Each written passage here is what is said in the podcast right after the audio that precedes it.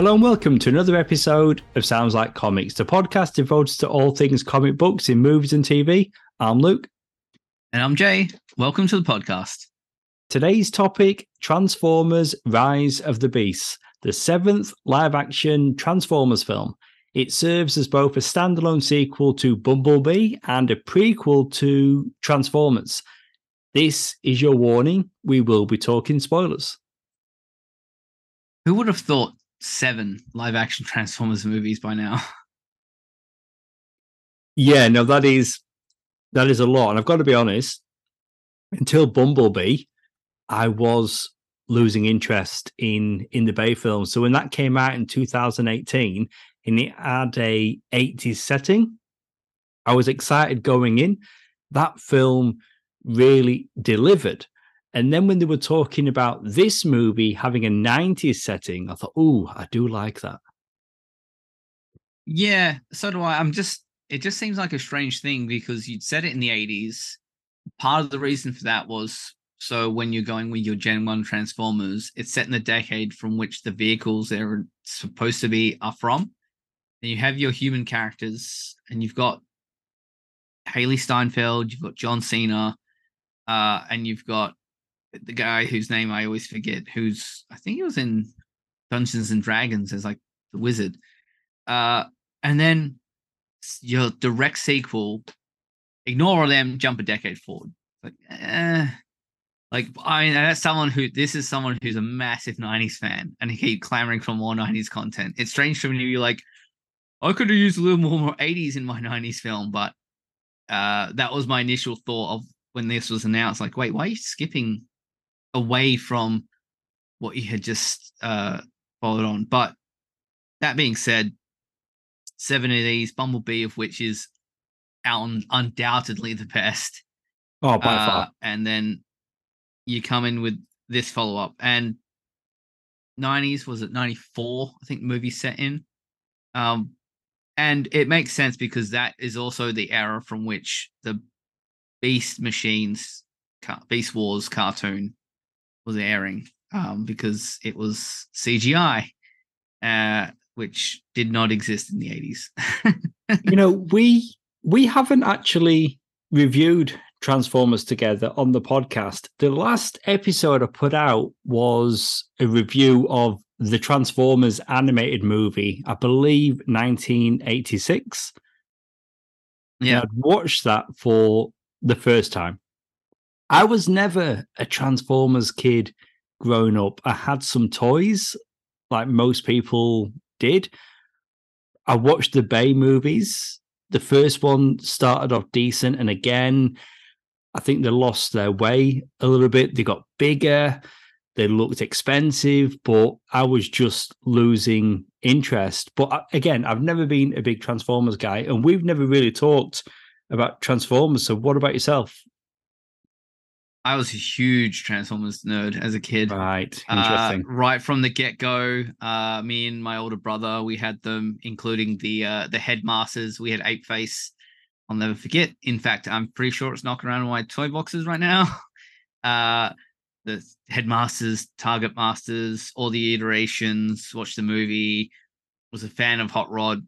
Then come Rodimus and uh, Ultra Magnus and all of them. Like I I I know them quite well, um, nowhere near as well as I used to, but it's one of those things that I watched Beast Wars. I think maybe it was Beast Machines, then Beast Wars, because I, I watched all of it right up until these guys because it started off like they're on Earth, and that's when they got their animal forms, and then they ended up back on Cybertron, but it was run by Megatron, who was going for technological supremacy, and he's like infected with like uh, techno organic material and he was trying to purge himself into a purely mechanical body and they were trying to go the other way of like delivering technological organic material to the rest of the transformers uh and all the way until it ended and then whenever it went into its next iteration that's when i was out.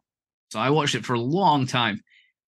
So i still have massive fond memories of all of this stuff. So even these guys like Optimus Primal and Airazor and uh, and Cheetor, I know these characters because I watched two different cartoon series with them.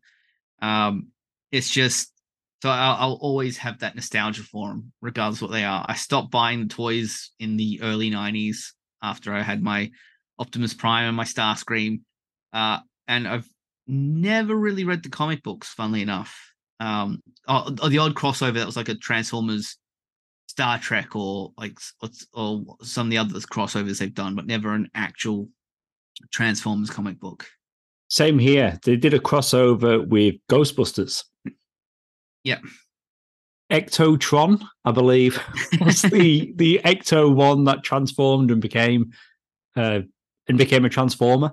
So outside of that, yeah, I've not read Transformers comics, but in the 80s, Ghostbusters, Masters of the Universe, Teenage Mutant Ninja Turtles, you know, the obvious ones, but Transformers, yeah, it was never it was never one for me.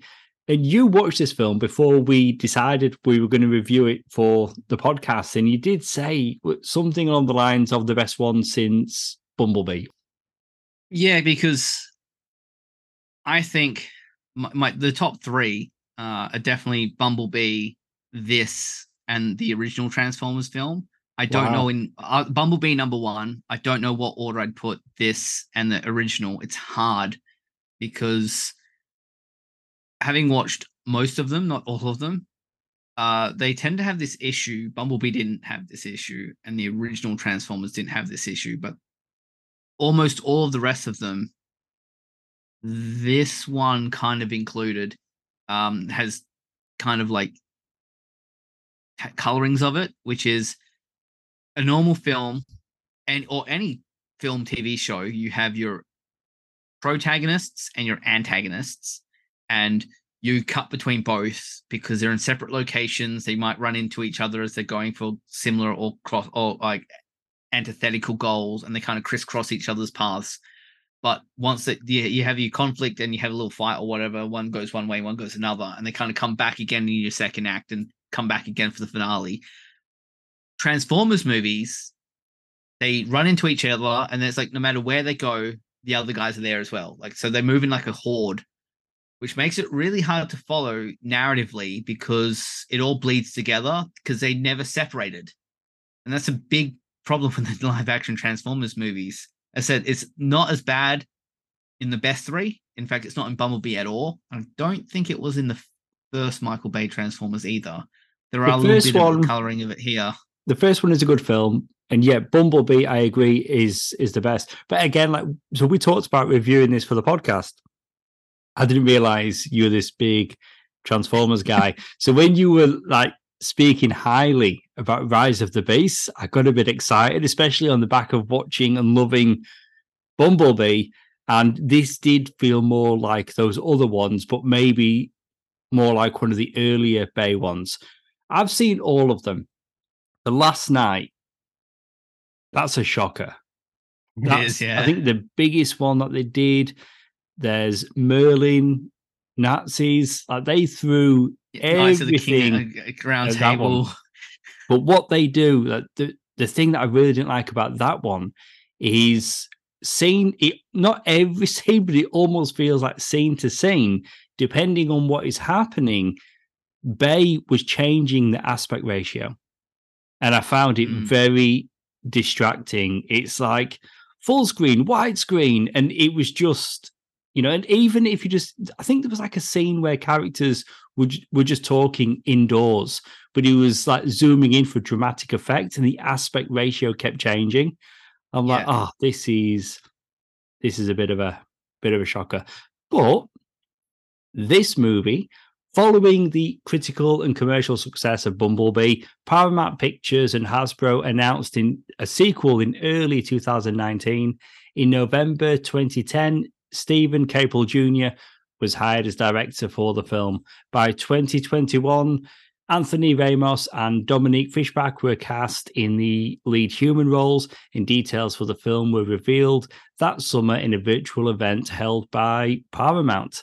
Michael Bay, who directed the first five live action Transformers films and produced Bumblebee, once again serves as producer. The film received mixed reviews from critics and has currently grossed 429 million worldwide against a production budget of anywhere between 195 and 200 million.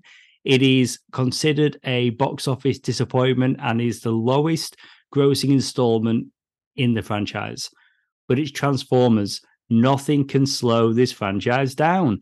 There's two sequels currently in development, while an animated prequel set on Cybertron, Transformers 1, is scheduled to be released on September 13th, 2024. And if you've not heard about Transformers 1, that's the one where they've cast Chris Hemsworth as Optimus Prime. So just ah, to give no, you an idea of what that film's going to be like, I think Scarlett Johansson's in there, Keegan Michael Key, he's in there. It's there's people that I like. I don't know about Transformers. I mean, go back to the cartoon. All the Bay movies, this movie, Optimus Prime, is Peter Cullen. If they're going to Yeah. try and say they've got a Hemsworth because they want Optimus Prime to be younger, he's a machine. He's a machine. A, B. If you're going to change him to another actor, choose someone uh not even necessarily older, just someone with authority in their voice. Chris Hemsworth has Thor voice or Aussie voice. He doesn't really have another one. Um, and neither of them, I would say, are particularly authoritative. He's the leader of the Autobots, which is why Peter Cullen, Peter, it's always been him. It's just massively distinguishable from anyone else. The only way you could go was would be to go like uh Keith David or someone else that he actually got for this for Optimus Primal, Ron Perlman. You want to grab uh, uh, like a deep, gravelly voice, something with like, is it like authority? Um, Sylvester Stallone would be a better choice. Like, I know, but So- you've still, if you've still got Peter Cullen available, yeah, why you wouldn't it. use him doesn't make any sense. So that's obviously a separate thing that they're doing. It's going to be fully animated, which I'm guessing is going to be the first time since 1986 that they've done that. So we're still going to get sequels to the films they've made already in live action. But yeah, I, I thought it was an odd choice. Chris Hemsworth, Optimus Prime. Yeah. The funny thing is, the prequel movie of them on Cybertron is the one that people have been asking from the get go in live action.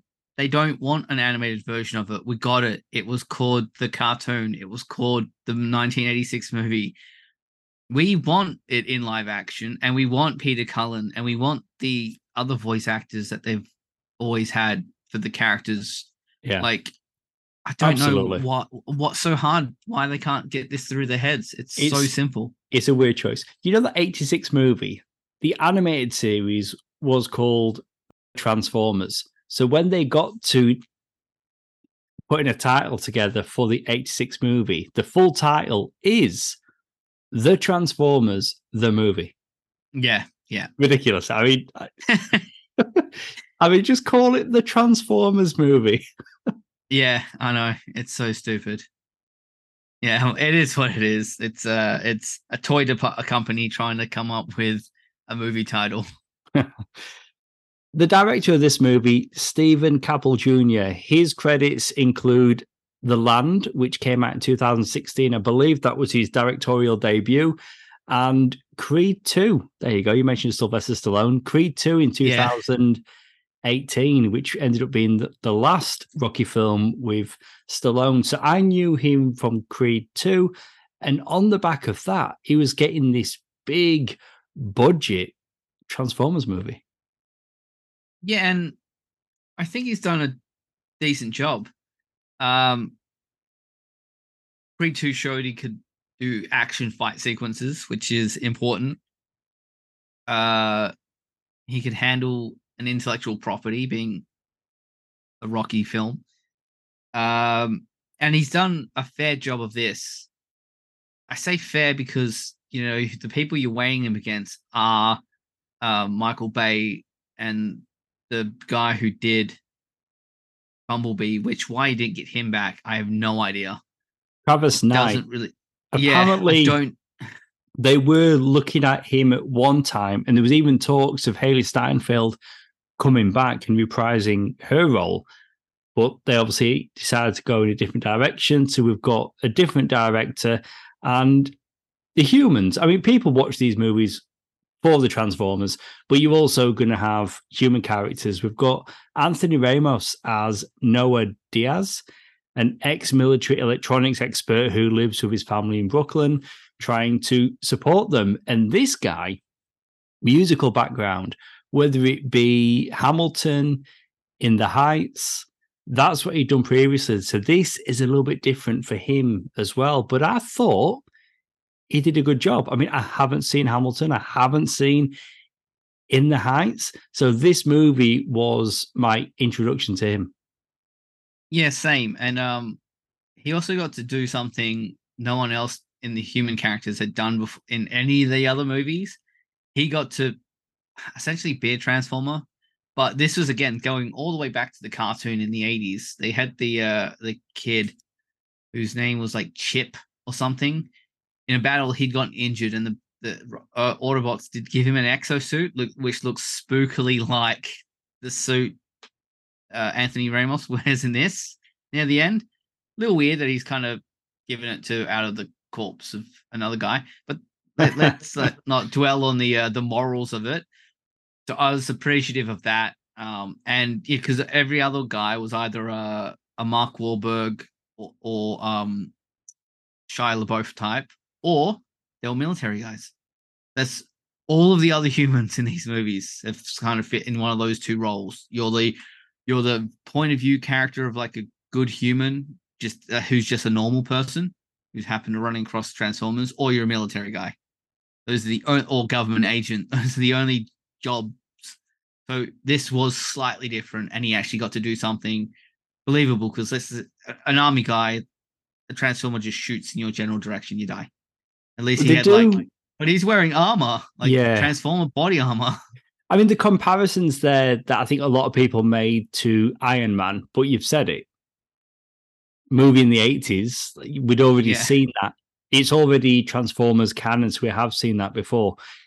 Yeah, and that's what the headmasters and uh, target masters are. They get hu- organics, like whether they're aliens or humans, to be like another separate little robot that was part of the bigger robot. Yeah, that did something. Like target masters were the the weapons, like a a, a person who got an exoskeleton or put, put their consciousness put into the, like a robot body that became the weapons that could shoot better because they had better aim. Or the headmasters, I can't remember the deal with them. I just remember having one but it was like a separate control thing or some something. I don't know. Yeah, but, but him. So yeah, him this is the, this is canon stuff.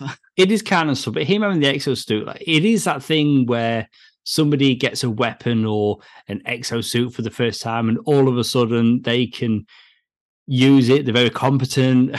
And you know, yeah, and they're saving the day and all yeah. of that. But you yeah, know, at least his background is ex-military, and that is true. We we said it when we were watching the movie. We're like, oh, it's Mega Man. you know, because it's the 90s, there is some 90s references. I thought maybe there would have been more, but we do get references to like Mighty Morphin Power Rangers, his younger brothers wearing a Power Rangers t shirt, and some other references. But one is an odd one. They reference Marky Mark and saying that yeah. he might be stopping his music career and become, you know, becoming an actor. Well, Mark Wahlberg is already in the Transformers franchise because this movie is a prequel and he plays the character Cade Yeager. So, yeah. so that was an odd thing for them to for them to reference. You know the moment where Bumblebee dies? Yeah. I mean, come on. We all know. I mean, this is a prequel. Well, we know what, that. We know what happens next we see saw the trailer where he did a very specific sequence, which is from the final battle. So yeah, like you said, it's one, it's a prequel. Two, in the trailer, you see him doing like a specific battle thing, which was in the trailer. Uh, and also, I think maybe halfway through the movie, maybe towards the end of the second act, they say about, oh wow, there's uh, energon everywhere. Oh, yeah, it can be used to like res. I'm like, oh, so that's how they bring back, Bumblebee. At yeah. no point did I think, oh my god, they killed him. I'm like, oh, how they so what bull crap do they use to resurrect him? Oh, there it is. There's the thing. There's the MacGuffin. But again, 2007, we all watched Transformers. Bumblebee wasn't it? so Yeah. watching this movie be be a prequel, but then you know, there's times where you're thinking, but is it or are they doing something separate? Because I mean, Bumblebee didn't have Transformers in the title. This one does, and again, going with the 90s setting, it's before the noughties when that first movie came out. But if there's any doubt that this is the same canon, you've got the score. Now, the composer on this film is Jongnic Bontemps. So he is the music director for the 2016 skateboarding focused drama film The Land, the one I mentioned before, the director of this film, his directorial debut. But there's bits of this score that references tracks written by Steve Jablonsky for Transformers, namely Arrival to Earth and No Sacrifice, No Victory. And you also get a bit of the Unicron medley from the Transformers movie in 86, which I thought was pretty cool. But the Yeah. the score, like the Autobots theme that Jablonsky used in that first Transformers film was so cool. And here it is in this movie. So it is, it's, it's 100%. Like there's no doubt. Like this is, this is all canon. Yeah, I do feel like Hasbro maybe are in two minds. So they want to keep their options open that they can always tie it back into the first Transformers movie in in case they never get to rewriting those, like doing almost like a we've caught back up to ourselves, but this is how we want it to look now going forward because we've already introduced Unicron. He's not Earth like we made out in the last Transformers movie. Um, like you know, we got to do some like house cleaning kind of thing. Or if they want to go into a completely different thing with a new um way moving forward, and like they, it, it's interesting. I understand why they're doing it because they don't want to piss off fans who may have grown up on the original Michael Bay movies, but you've got to establish yourself sooner or later. Don't say Um, that, Jay. That makes me feel old. Saying growing up on a movie that came out in 2007. yeah, That makes me feel you know, old. yeah, I know, but you know, how many Spider-Man reboots have we had since then? Yeah, I mean that is that is fair. But for me, when it comes to a score, that that cements it. So that really locked it in for me. And that that is a good theme that Jablonsky did for for that film. So it was uh, it was nice hearing it again. But but it was that moment I'm like, oh okay, it's absolutely set within that continuity. We with Optimus, we see something different in this film. He removes his mask, I believe, for the first time in live action, and you actually see his face. And what the intent was there was to have Optimus's face, although machine, to resemble Peter Cullen. Yeah, that's cool.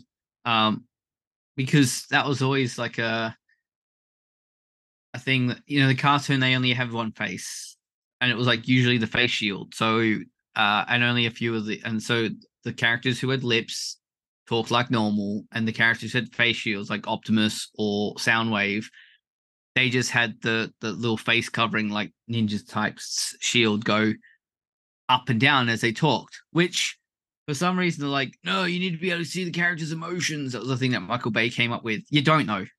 You really don't. Uh Darth Vader, his face doesn't move at all. Yeah, Like uh Din Djarin and the Mandalorian. There are plenty of masked characters who you never see their facial expressions. Spider-Man. Like all you need is like the comic book, his eye thingies. But He even the emotes through Tobey his eyes, yeah. yeah. But even the Tobey Maguire and uh to- uh the British guy, Andrew Garfield. Andrew Garfield, that's him.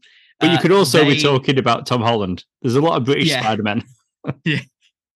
th- you know their their face masks didn't have emotion and it works well that's one of the reasons they kept taking their face masks off in those movies because oh you need to be able to see their faces you don't it's done through voice work that's what cartoons do that's Yeah. what peter cullen can do and all these other voice guys you get like you know part of the list John DiMaggio, uh, David Sobolov, like they they know to get voice actors to do voice actor work. Like this, it's just a no brainer. So like movie studios, please stop thinking we need to see a character's face for them to show off emotion. Well, we get it. That first Judge Dredd movie with Sylvester Stallone, he Yeah. kept taking his helmet off. Carl Yeah, we paid for Sylvester Stallone. We're gonna see Sylvester Stallone, damn it. Yeah, but when we got Dredd with Karl Urban, for the most part, I think in the opening you saw him take his mask off from behind. You didn't actually see see his face. Yeah, So- his face was obscured because it's a big thing in the comics. You never see his face. So uh, like, absolutely.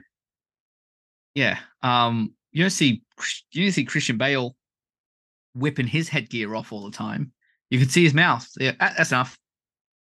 Like the actors, you should trust them to be talented enough to portray with whatever they've got going, uh, the emotion of a scene because people get it. Body language is ninety percent of uh, uh, communication after all. absolutely. But you know, moving the other actors, uh, Dominique Fishback, uh, Eleanor Wallace. I found her character; she was good. I like the fact that they're both like from like Brooklyn, and that that was like what connected the two of them, other than the fact that they had randomly ended up in this situation.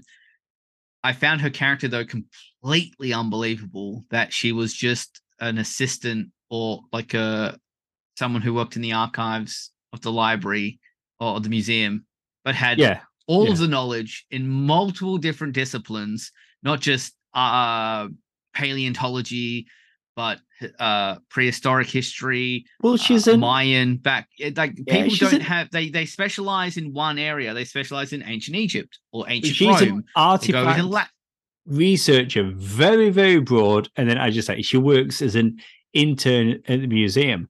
I mean, they yeah didn't to an want- incompetent boss. Like it just oh that like, takes "God, all the glory. But they didn't Yeah. want to have.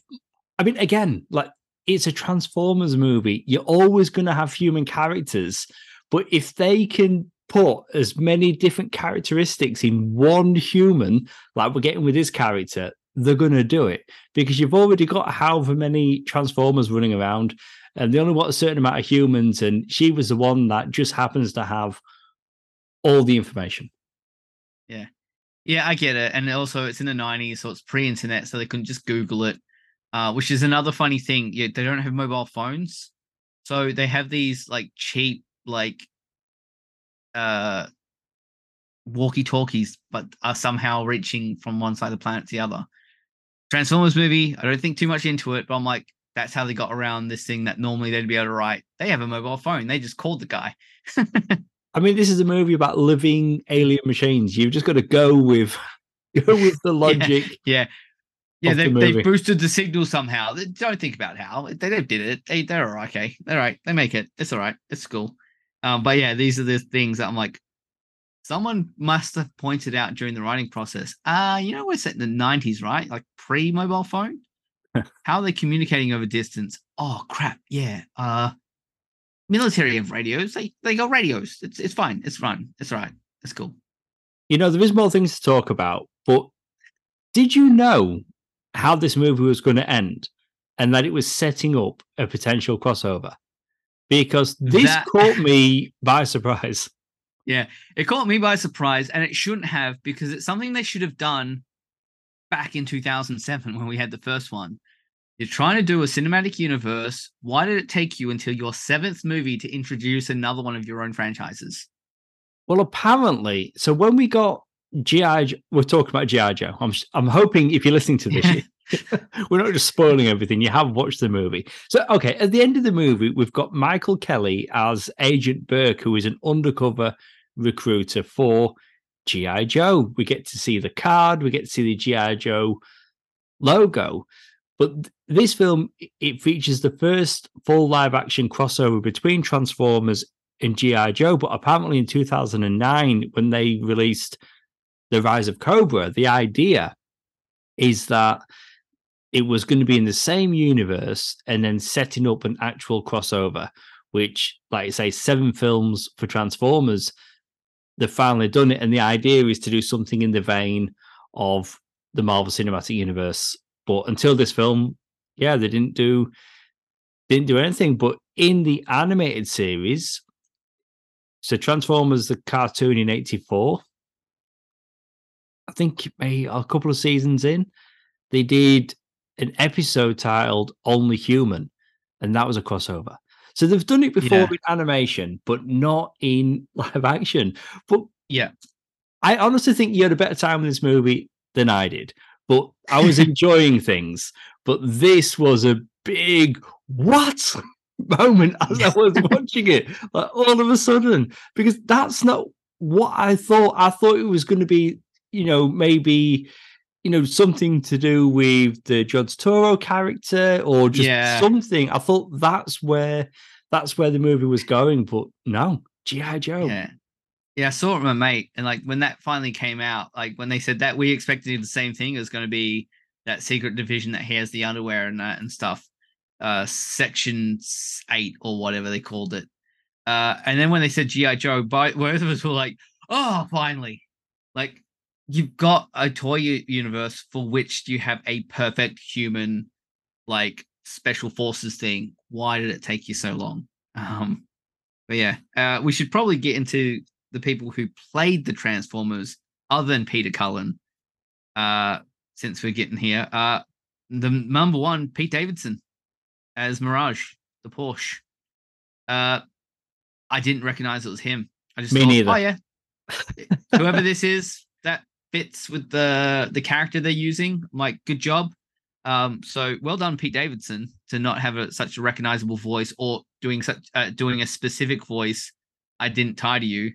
Um, Michelle Yeoh though as Airazor, the uh the main the main uh primal that we saw for the this this show, the film. Uh, you can't mistake her voice. I've watched a lot of Star Trek, watched a lot of stuff with Michelle Yeoh. As soon as uh, they her she opened her mouth, I'm like Michelle Yeoh, Yeah. that's cool. I Um, picked her. I picked her straight away. But like you though, Pete Davidson, yeah, I didn't recognize his voice at all. But when he was describing his approach to voicing Mirage, he said it was a combination of Jim Carrey's The Mask and Bugs Bunny. So that's That kind of what he was going for. Actually makes But- a lot of sense. But it it did work though. I mean, I've got to be honest. Even though it's live action, I do like it when they use voice actors. And I know John DiMaggio is in here, and the and other voice actors as well. Instead of just going for you know big stars. But I do think Davidson did a good job, even though I didn't Yeah. notice him. Yeah. Um, and also uh, Peter Dinklage as the main villain, Scourge. Didn't put put his name there either. Like, I don't know if it's because it's been a while since we watched Game of Thrones. Um, but yeah, I just there's the villain. I'm like, hmm, name this voice is somewhat familiar. Uh, he's just being outright villain, like, uh, you know, main villain, main ba- bad boss number one, kind of an underboss. He's serving Unicron, trying to get the bits and bobs to drag Unicron to Earth. Same. They'd already done the uh the honest trailer about this, and that was one of the things they brought up as well. They need a thing, a, a doodad that the bad guys are after, and what planet could it's Earth? It's always Earth. It is always Earth. Like if ever you have a question of what where this is thing is getting hidden, it's on Earth. Everything's on Earth. I'm like, yeah, that's that's absolutely 100 percent the case. You know, have you of have you seen that meme that's going around? And it's planet Earth, but the only land is America, and it's and it says something along the lines of "This is what aliens see." I haven't seen the meme, but More often than not, it's America, the Yeah. alien invasion. That's where Yeah. that's where it's going to be. yeah. Um, but yeah, it's it is what it is. I mean, again, this is a it's based off a toy line. You got to set it somewhere. You got to set people somewhere, and like in the nineties, like where are you gonna have? Even though you've got alien robots, how do the humans get involved? Unfortunately, it has to be Earth until if you actually do another proper sequel, maybe you can have the uh the Transformers move the humans with them to where they go to find a thing, but we'll see. We'll see. Uh we also have Liza Koshy as Arcee, the lady transformer.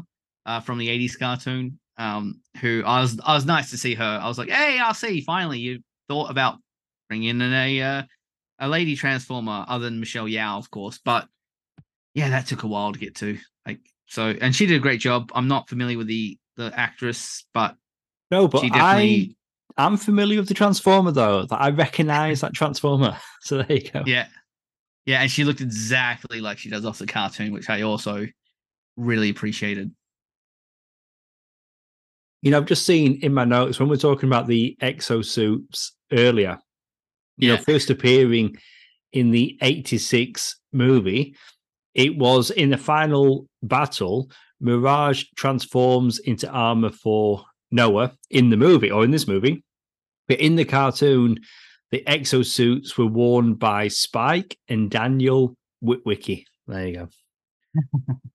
I yeah. made a notice that earlier because I thought That's the name's kid. Yeah. I will not remember that, so I'm glad that I took a note of it. But yeah, there's some great performances in here as the Transformers. Mentioned Ron Perlman as Optimus Primal until this film.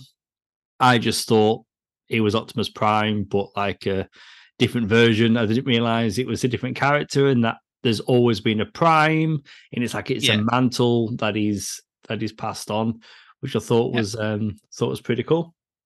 Yeah, and they actually kept in uh for the Transformers like hardcores. Beast machines was set was in the future, but they were sent back to prehistoric Earth. There's actually an episode where they came across the Ark from the Transformers 1984 cartoon that had the Autobots in it, and they use and they're like, oh crap, and so they yeah, so when they're like, I'm from the past, but from your future, like that's all canon from the cartoon. So they actually kept it in this movie. So that was nice to nice to keep see. But ratings, if we're going to talk ratings, uh, we'll start with you. Where does this place? I've got to be honest. I was a little bit disappointed with this movie. I think it's because of how much I loved watching Bumblebee, and I've gone back and rewatched that more than any other Transformers movie. There is things to like about this, but when you've got the big third act battle and all the Transformers are fighting, and I get it, it's CG, it has to be. It might as well have been a cartoon. Yeah. Oh, but you know what? I mean, I would recommend it. So I'm going to come in at a three out of five. What about yourself? Yeah. Um, I'm going to come in a three and a half out of five. If you're a Transformers fan, I'd push that up to a four, especially giving the the live action movies. But three and a half, it's it's a it's a competent movie. It's not a great movie, so take it as you will. Um, it's unfortunately against some really stiff competition at cinema. So I mean, there are other things on the list right now I'd watch over this, unfortunately. Okay. That's it for our episode all about Transformers Rise of the Beast. If you'd like to contact us about this episode or suggest a topic for an upcoming episode, you can find us on Facebook as Sounds Like Comics Podcast. You've been listening to Luke and Jay, the guys from Sounds Like Comics. See you soon.